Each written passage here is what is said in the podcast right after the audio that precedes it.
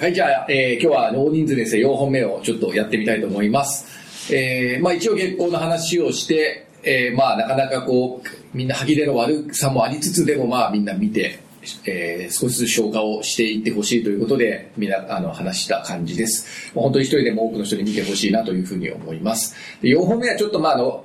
作品から離れて、みんなそれぞれ小沢監督の作品を見たり、小沢監督と接触をしたりしているので、えー小沢監督がどんな人なのかとか、小沢監督こういうことをこだわってるよね、みたいな話をして、えー小沢監督は自分でボソボソと、まあそれはそれ自分のことは喋るかもしれませんが、周りから見えた小沢監督みたいな話をして、えーちょっと監督の人となりを知ってもらったらいいんじゃないかということでやりましょう。はい。えーどうでしょうか、風木リーパー、微熱、えー今回月光ということで、まあ3作品、まあ本人的には監督曰く虐待三部作的ななんか位置づけもあるようですけれど、えーその中で監督とそれぞれいろんな出会いがあったりしてると思いますが、監督についてのなんか話があればと思いますが、どうしましょう？えー、ジェイさんからいきましょうか。こう黙ってたね、ずっとね。はい。はい。ちょっと印象は、やっぱちょっとやっぱ監督は暗いなって、暗い。いきなり暗いなっていうのはあるんですけど、本当は明るい人かもね。なんでこの映画をね、まあ僕はすごくこう、このね、ずっと三部作を撮る映画の原動力は何だろうっていうのはね、まあ結構語られてるところだと思うんですけど、うん、でもすごくこう真摯に向き合ってる人なんだなっていうのが監督の印象かな。でもやっぱり意外とね、あの、会った感じ、そんなにね、明るい人とは思わないけど、でも結構、あの、ね、撮ってる映像とかは、すごくこう、綺麗で、で、やっぱ結構ね、月とか、やっぱ夜夜とか、なんかそういうのをこう撮らせると、すごく上手だなっていうふうにちょっとね、感じます。監督は夜ですよね。夜の場面が非常に、まあ、微微熱もそうじゃないですか。夜、夜走ったり、夜、あの、なんだ、パチンコ屋さんに引かれたりとかって、夜のシーンで意外と、風木映画もそうですけど、夜にいろんなことが起こるっていうのは監督の作家性というか、ななんかあるんだろうなっていうのは、俺は理解できますけどね。うん。あただあんまりね、映画監督とこう知り合ったり、話す機会ってあんまなくて、やっぱ話してみて、あ、映画監督って冗談でやってんじゃないんだなって。これは本当に、なりわいとしてやる以上、すごい一生懸命考えて、すごく考えて考えてこうやってるんだなっていうところにはすごく共感ができて、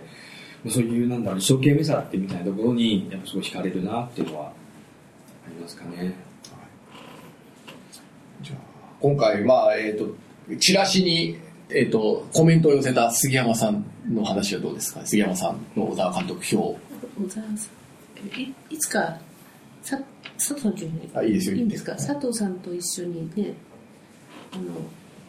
和光大学。行った帰りかはい。前かにお茶飲んだはいそうですねにはい。私と3人でね。3人ので、佐藤さんが私たちを羨ましがった理由が私たちは不完全家族で育ってるよねっていう話を小田さんとして佐藤さんいいなって言ってるからいや、そのことにいいなって言ったわけじゃないですよ。ものを作るっていう、そのモチベーションっていうか、作家だったり、映画監督として、ものを作るっていうそのモチベーションって何なんですかって、それはもの、我々に、私じゃない感覚だから、っていうふうに言った時に、自分それぞれが機能不全家族が出てきてるっていう話をして、機能不全家族がいいって言ったわけじゃなくて、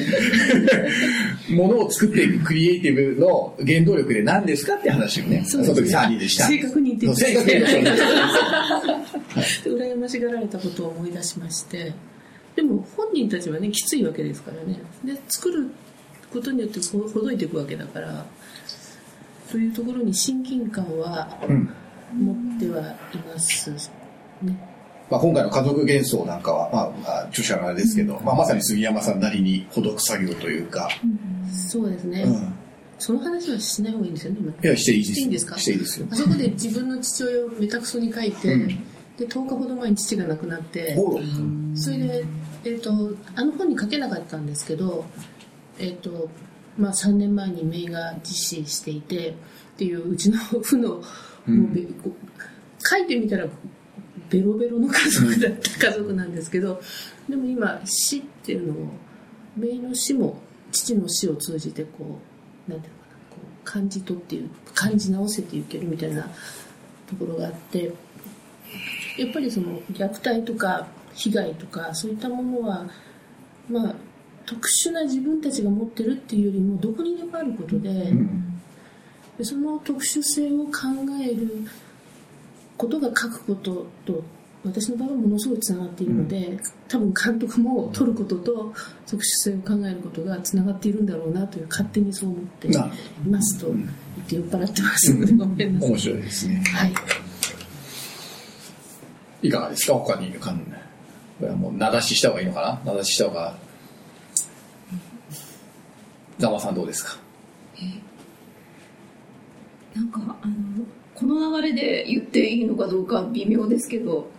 靴が好きですよね監督。あの微熱でもお母さんの靴がなくなっていくみたいなシーンがあったし今回もあの靴屋さんにうん、来たりとかそうでするでしょ、靴ね、うん、靴フェチなんじゃない？か、靴一なんじゃないかという。それはちょっと聞いてみたい気もします、うん、なぜそんなに靴にくの？私も好きなんですけど、うん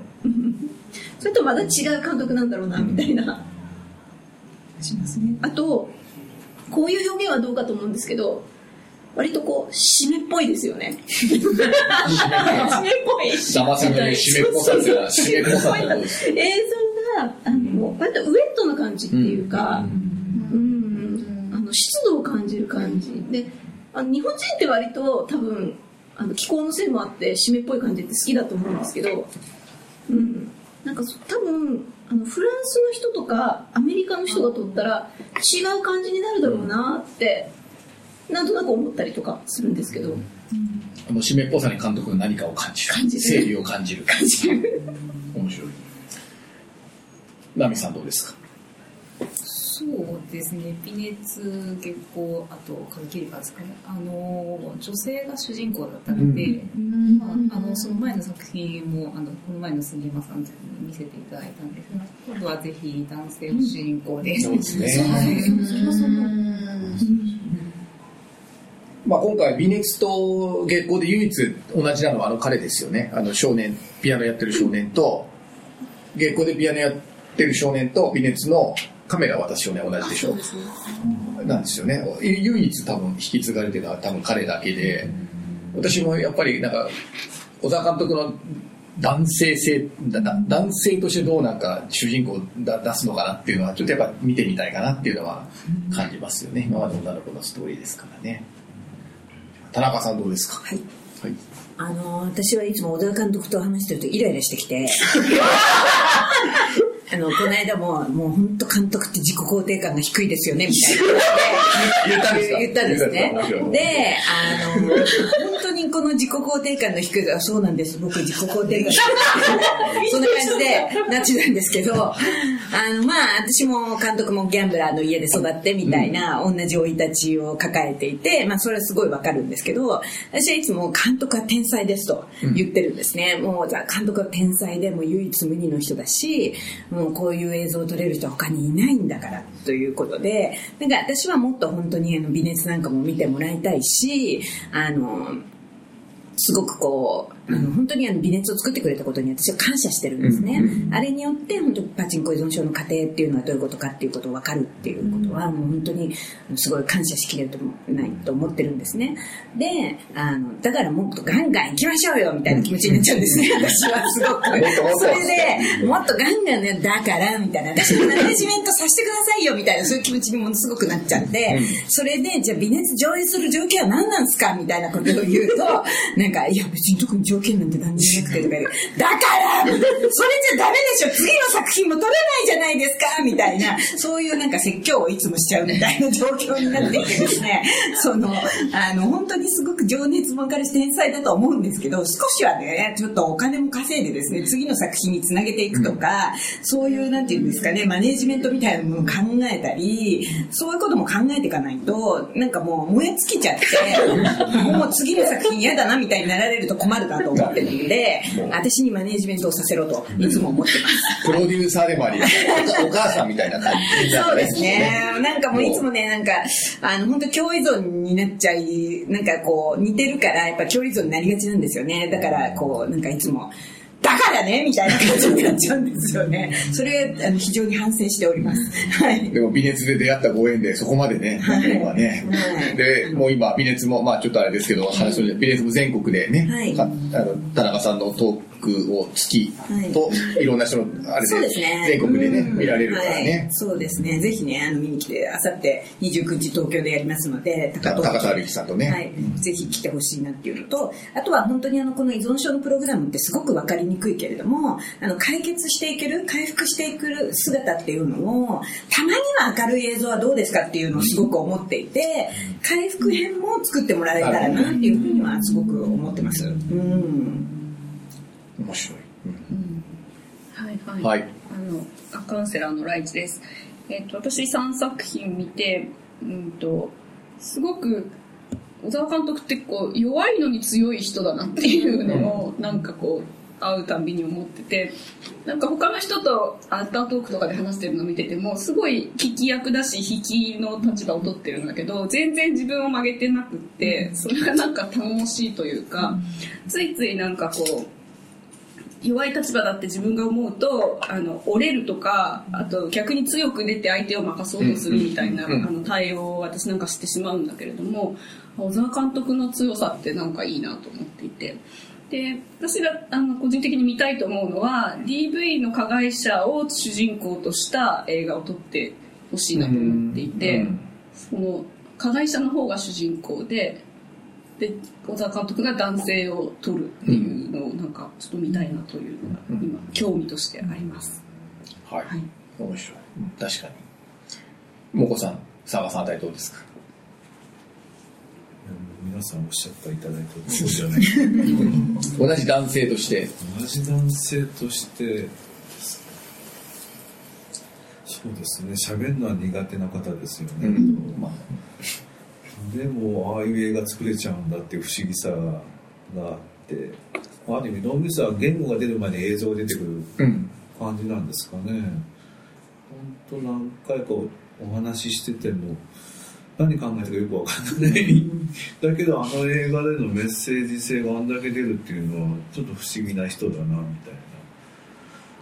逆にこっちは文章で書いていかないとできないじゃない、商売なの言葉の人ですからね。はい、逆に映像がししろって言ったら多分逆にできない感じもするし、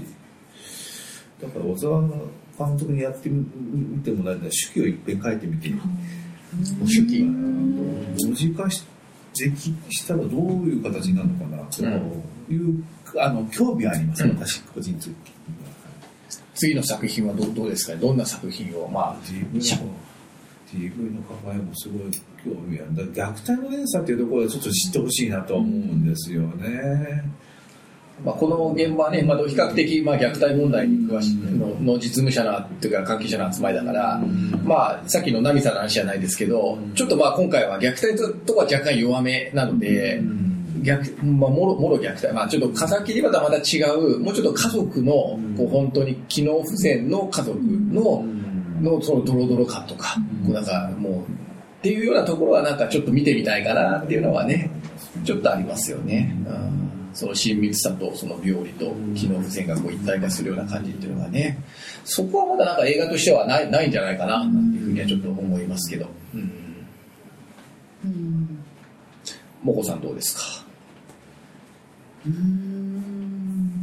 督のイメージとしてはなんかずっとこう曇りっていう感じ、なんかこう晴れもしなければ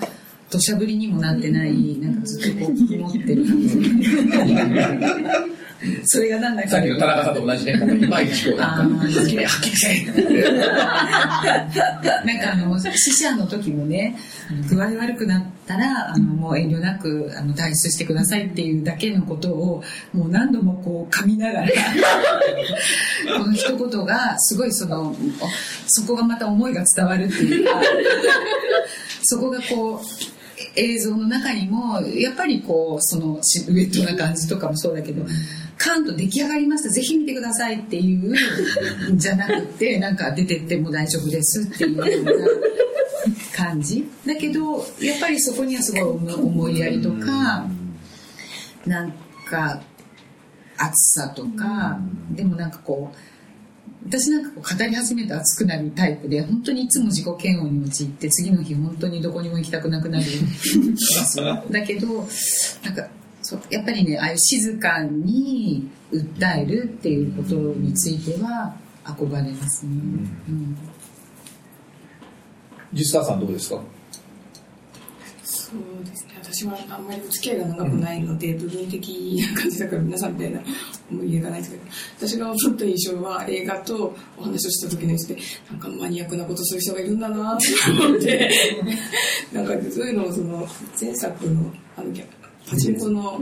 あの話をした時に、まあ、パチンコのシーンとあの走ってるシーンをリンクさせるところが映像であった時にその話をポロッと出してなんか表現としてこういう表現になるんですねって言った時に、まあ、すごく嬉しそうな顔しながらギャンブル依存とそのランナーズハイの話仕組みの話を語ってらっしゃってこんなに楽しそうに話すんだなと思ってすごい それが分かりましたか？みたいな感じですごい熱く語ってたんでなんかことにハマる人も世の中にいるんだなそれバックグラウンドがあるのはもちろん分かるんですけどすごく楽しそうに喋ってた人だなと思ってなんかなんかでもああいうマニアックな人が興味を持つことってきっと面白いだろうなと思うからなんか監督さんがこう面白いなと思うことをまた撮っていただければ見たいなっていうふうに思いまあ、ままた次なんか見たいというか監督が次何に着目するかっていうかね次何作品化するかっていうのはまあちょっと楽しみではあります。よね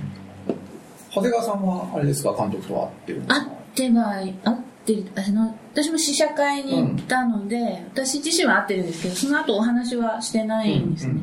なので印象しかないですけどやっぱりあの最初の具合が悪くなったらっていうのがすごい なかなか言えない。その後のなんか皆さんでこう会話をしてっていう時も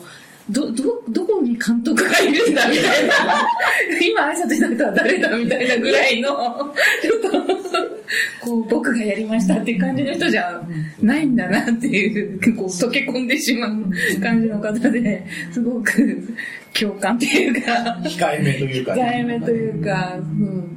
映画監督っていう思うイメージと全然違う方なんですごく誠実な方なんだなと印象を受けました。まあ、誠実さっていうのは監督をまあ表す一つのキーワードですよね、やっぱりね、まあ、何事に対しても多分その問題に対してとか、まあ、人との向き合い方も非常に誠実に、で聞いたことをちゃんとやっぱり今回は。多分まあ今回はすごく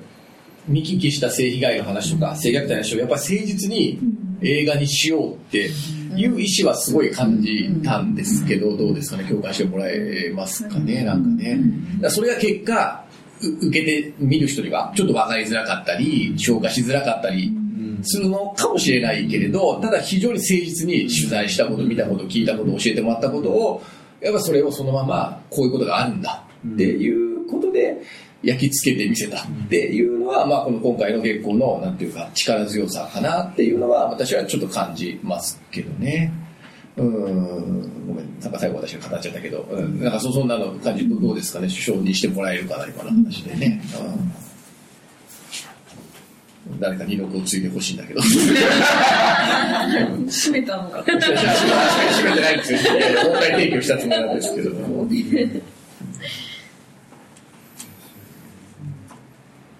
でも監督はうん。映像があって、映像込み込みでよかったねっていう感じですよね。やっぱりあれ映像なかったら彼はすごい大変だったろうなっていう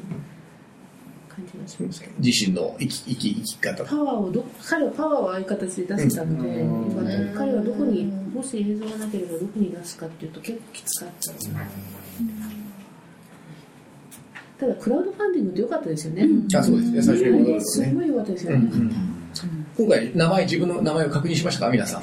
お金を出した人たちは。全然確認できなかった。余裕本当なかった。あ、本当で。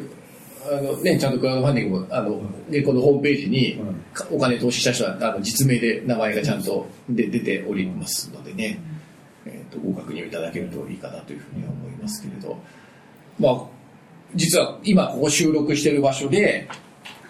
2年前の10月かな、ここでやったんですよね、クラウドファンディングのユーストをやって、で、応援して、で、達成額まで行って、で、今、ね、作品ができて、ここでみんな語れてるっていうのはね、なんかまあずっと応援できたっていうのは本当にあ嬉しく、ありがたいことというか嬉しいことというかね、でまあ、その時全然つき、あの、関係がなかった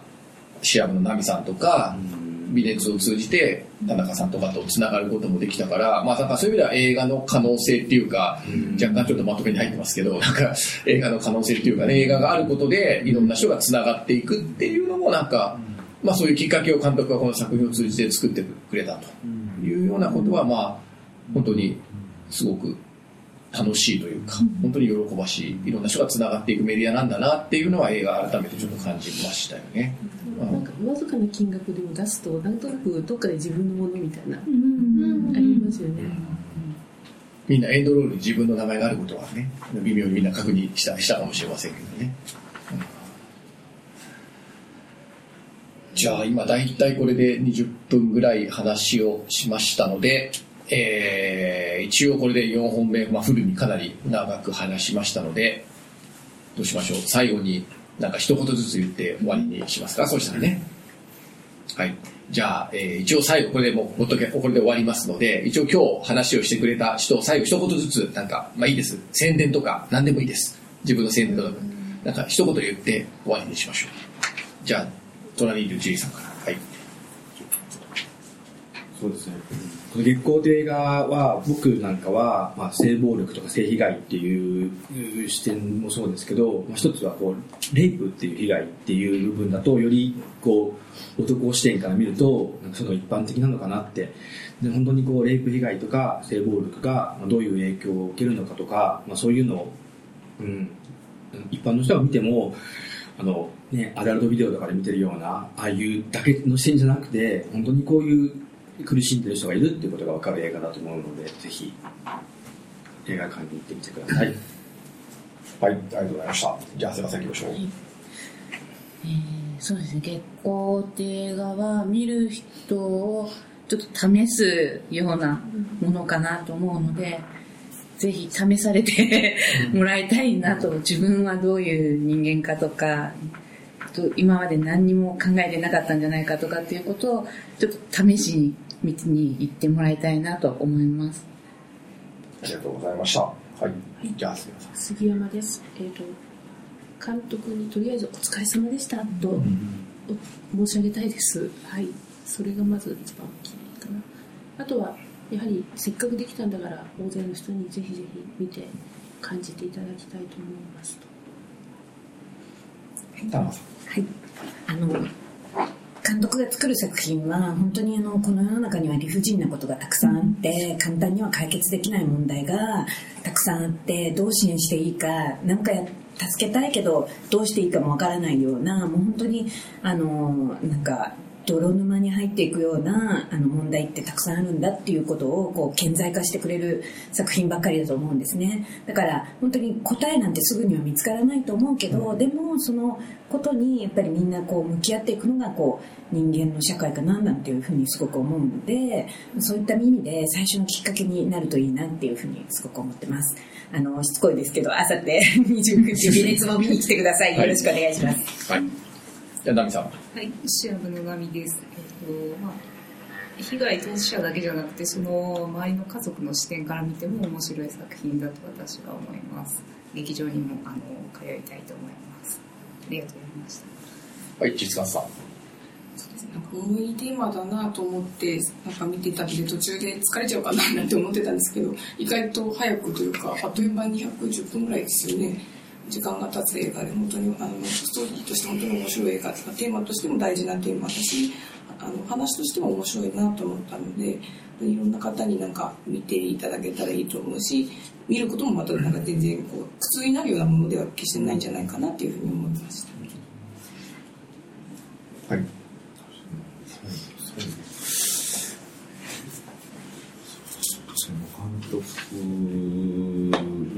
で3部作3本目かな？3本目見させてもらって毎回毎回やっぱりいろんなことを考えさせられる映画をいつも作られてるなっていうことに本当に関心はしていてでまあご自身のやっぱポリシーっていうのがやっぱあるんでしょうね。そういうものが伝わる映画かと思うのでぜひ一度小沢魂っていうのに皆さんに触れていただきたいなと思います。はい。えー、と監督に、まあ、見終わった後言葉ではちょっと伝えられなくて、まあ、メールであの送って自分はじゃあ何をしていて何ができるのかできないのかっていうようなことをあの伝えをしたらそういうことを皆さんに考えていただきたくて作ってるっていうふうにあの返信いただいて。あの自分はこう思うっていう「バン」というテーマを前面に出すっていうことではなくてやっぱりこうやってみんながあの考えて問題提起してそれぞれの感性と体験とかそういうもので紹介していくっていうものを作ってくださっているのであの1回だけじゃなくて2回3回と見ていくとまたどんどん深まっていく映画かなっていうふうに思っています。はい。はい、生です。えっと、私、クラウドファンディングに参加して、ペアチケットっていうのをもらえる予定なんですけど、それは、あの、一緒に仕事をしている若手の養護教諭に譲り、自分は自分で見に行こうかなって今思っています。なんかそんな形で、じわじわと広がっていったらいいなっていうふうに思ってます。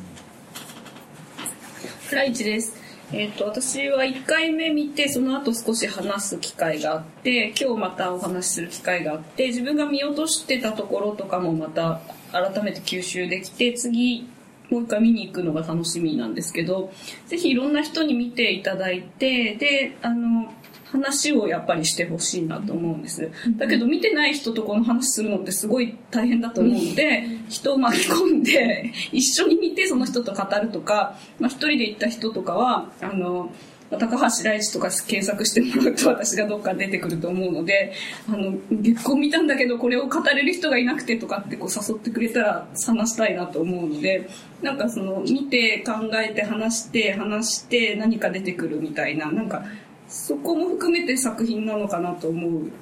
うので、そんな楽しみ方をたくさんの人とできたらいいなと思ってます。はい。じゃあ、えっ、と、今日のゲストの方一言ずつ最後月光に向けての応援のメッセージがありました。えー、6, 月11日に公開になりますので、まあ皆さんどっかで劇場には必ず1回は行くんでしょうと思います。なので、えー、まあ、公開した後にネタバレした上で、まあもう一回ね、あれどうなんだこうなんだっていう話ができたら、まあ幸せかなというふうには思いますが、まあ次監督とかにここに来てもらってね、なんか監督も入れて話できたらいいかななんていうふうには思います。はい。じゃあ、えっ、と、今日は、えー、長い、長丁場でしたが、えっ、と、4本、フル4本、ちょっと長めでしたけど、えっ、と、無事に収録することができました。ちょっとアルコールが入っていたので、皆さん結構ね、あの、いい感じで喋ってたかなというふうに思います。じゃあ、えー、このポッドキャストが多くの方に聞かれて、6月11日の以降の公開に集客につながればというふうに思いますので、えー、それをみんなで願って、このポッドキャスト終わりにしたいというふうに思います。えー、今日は、えー、お忙しいところお集まりいただきましてありがとうございました。これで終わりにしたいと思います。お疲れ様でした。ありがとうございました。